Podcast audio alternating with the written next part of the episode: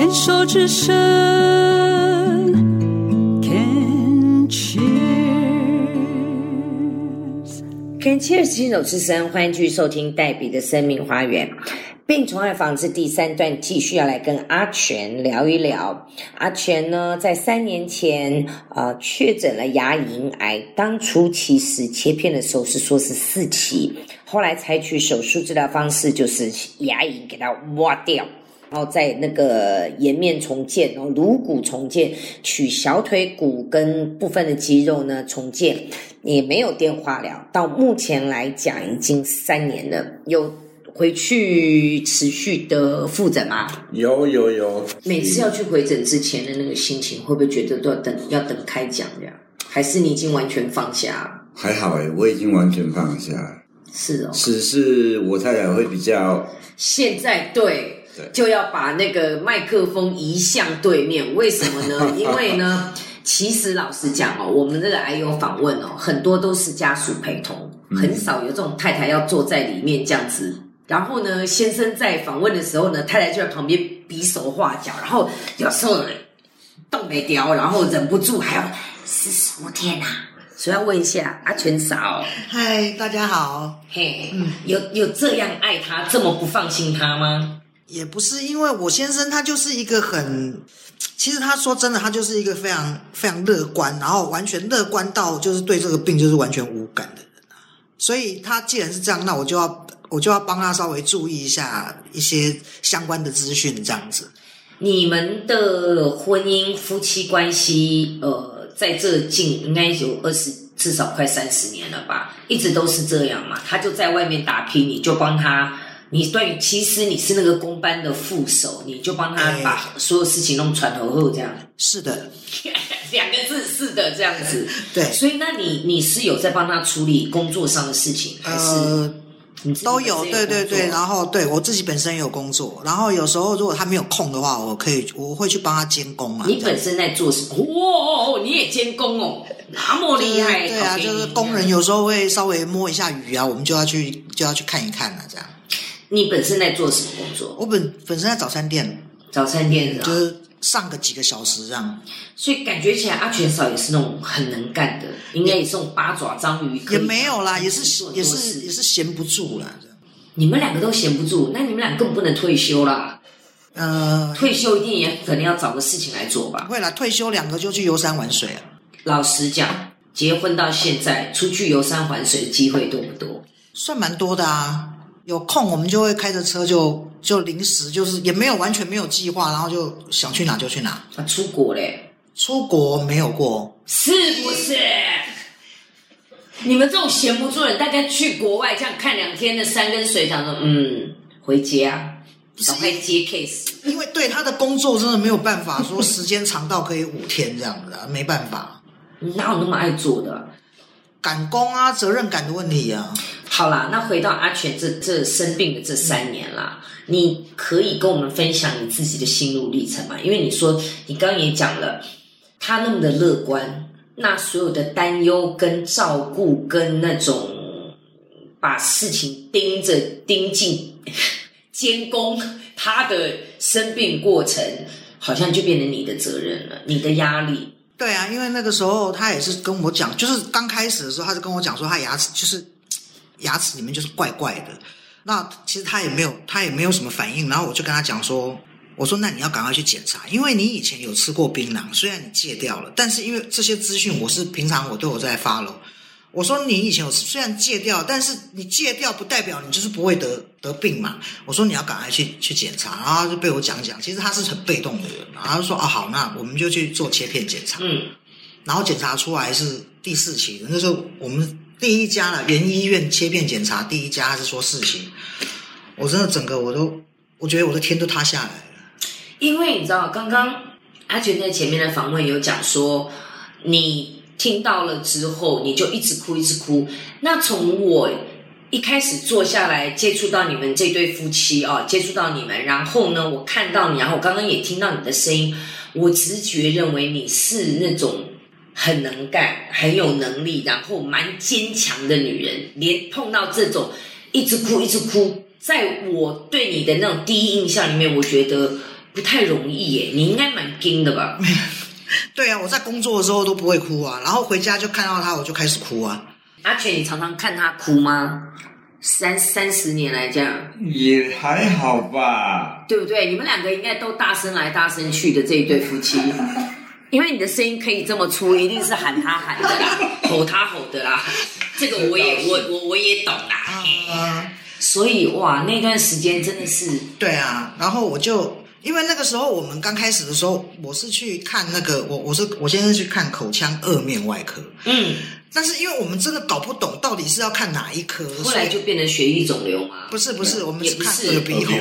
哦，然后这个这个为什么会去看耳鼻？因为我们是原医院切片，可是我们是到别的别另外一家，我们是不同的，就是另外一家医院去好，开刀。那为什么当时是会做这样的选择？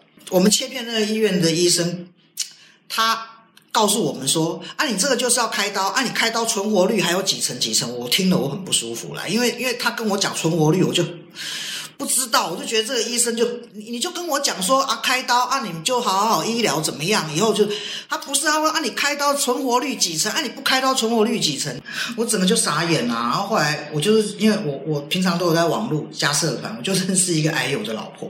嗯，我完全不认识她，然后她就是在在分享她老公，她老公是舌癌，我就说，那我可以私讯你吗？我可以问你，你老公是在哪一家医院治疗的吗？然后我们就这样，然后后来我们才，她就找到她老公的医生，然后就去给那个医生治疗。哎，不错呢。对，因为她就是因为老公说他是山西白痴，那个手机拿来就是接电话跟跟挂电话这种，连大概 line 都没在用的那种。有有哦，有了啊、哦有在工作对啊，那所以在其其这种网络知识都是你你在负责帮他。对啊对啊对啊哦，那很好哎。对啊，因为他就是他他这个人就只会工作啊，嗯，其他就是完全就是对他的病，他其实我觉得他也是真的，刚刚开始知道病的时候，他还是说啊好啊啊要去哪一家？因为我只给他两个选择，我说因为一家是在林口那个医院，嗯，一家是我们现在投进来那个他这个这个这个协会的，嗯。对他的那个就是北荣北荣，嗯，北荣，因为我也有找他，我说啊，那那医生就是哪一科比较怎么样？我我只有给他两个选择，就这家医院跟那家医院的医生，我让他选择，因为他是要开刀的人。嘛。如果你是那种这么直接，然后也不太动脑子的人，你觉得你就是做，你为什么会选择你后来开刀的这一家？因为离我老家近啊。我就是要，我就要听这么好笑的理由。没错，你绝对不会是因为哦，我分析过了这个医生，我有去 Google 他的那个、那个医医疗记录，他过去的那个成功率，因为离老家近。对，家里人要上来，要回去比较方便。那在治疗期间有没有很多的志工帮忙？志工啊，呃，有啦，就是有有有几个癌友，就是会会啊来看看你啊，然后给你加油打气啊，因为、因为在开刀的那一段时间那一个月，我我我整个人就是行尸走肉啊，嗯，因为担心他在在开刀十几个小时，我们就要在外面等十几那真的个小时，很煎熬。加护病房要待一个礼拜，因为加护病哦房怕感染嘛，对不对？然后然后他待他他待一个礼拜，我们每天就在家属的那个休息室就等着要去看一。天是两次，两次然后要去看他只能一下子。对，对，然后别人的家属是都会回家，我们是家属就是二十四小时都在那边，因为我很害怕，我很害怕，那万一在加护病房有什么感染什么之类的啊？两个小孩是儿子还是女儿？女儿跟儿子，所以老大是女儿。对，哦，老大女儿的话就比较贴心啦，哎，对，帮忙照对顾啊对对然。后姐嫁了没？还没。还没。OK，都在外面工作就对了。那因为在加护病房，他只能平躺啊，他都嗯不能翻身、侧身干嘛，所以说小孩子进去也会帮他按按摩的。哇他最痛苦的就是在加护病房那一个礼拜，因为躺不住吧？躺不住。是因为完全不能动。我加护病房一个礼拜出来，那全身真的是痛到连碰都没办法碰。那个那个全身那个痛真的是不知道怎么讲啊。好啦，那那我觉得这一切都过去了，已经三年了。要问二位，如果我要问你们，你认为这一个癌症带给你们家、带给你自己最大的礼物是什么？我先问老老婆好了，因为那个先生已经一一脸空白。我我觉得好像我们的家庭向心力会危机就是转机啦，我觉得变强了。是不是？嗯，因为以前就是小孩子可能各自，你知道年轻人嘛，各自有各自的打算啊，忙的嘞，对，我要去独立啊，我要干嘛？可是因为爸爸的这个病，就是让小孩子对这个家啊，也是也是对爸爸的那个责任感，就是有稍微变重，然后也也觉得说向心力更强。我觉得这是一件好事。但也是因为这个一个转折，一个变化，让让小孩子有意识到，哎呦，爸爸妈妈不是永远都在的呢，是啊，是啊，对不对？对啊。阿全呢？你觉得有没有什么礼物？你现在有没有比较多一点时间会照顾自己，然后多一点时间关照自己的健康啊、饮食啊？还是没有？继续没有，乖，我就喜欢这种直接的人。你们饮食习惯也都没有改变，没有什么啊，有些人什么就从此吃素啊、生机饮食啊，吃的比较清淡没有啊，这回事。一般运动啊什么的，一般就家庭的生活就是就现在一切回归正常。对，没有说吃什么生鸡，没有啦，就没有，就是反正平常在吃什么菜烟戒了？吧？哦，没有，正在努力当中。阿全，你这样真的不行。你可以去参加那个国家政府有办那种戒烟门诊啊，或者是那种有奖金可以拿三千块的。要带他去啊、他就说啊，我的兴趣就只剩抽烟啊不。行啊，不行啊！哎，老实讲，那三年前万一真的那个事情，阿佳就走了就走了，是不是？你这你有这么潇洒吗？对啊，你的公班怎么办？老婆怎么办？你怎么放得下？那那没办法啊，那也不是我愿意的。可是问题是我我我我我很少会这样教训人哦。可是问题是，抽烟这件事情是你可以控制的，而且刚刚你自己也讲了，抽烟确实跟牙龈癌也会有一些关系啊。你就你你想不想复发嘛？我只问你这句话，你想不想复想发？啊？啊，你不想复发，你你，我觉得你想，不然你不会不介意。你懂我的意思吗老婆，你同意吗？有的人就忘，就是没了伤疤就忘了疼啊。就就苟且嘛，就苟且嘛。我跟你讲，真的啦，你自己好好想一想啊。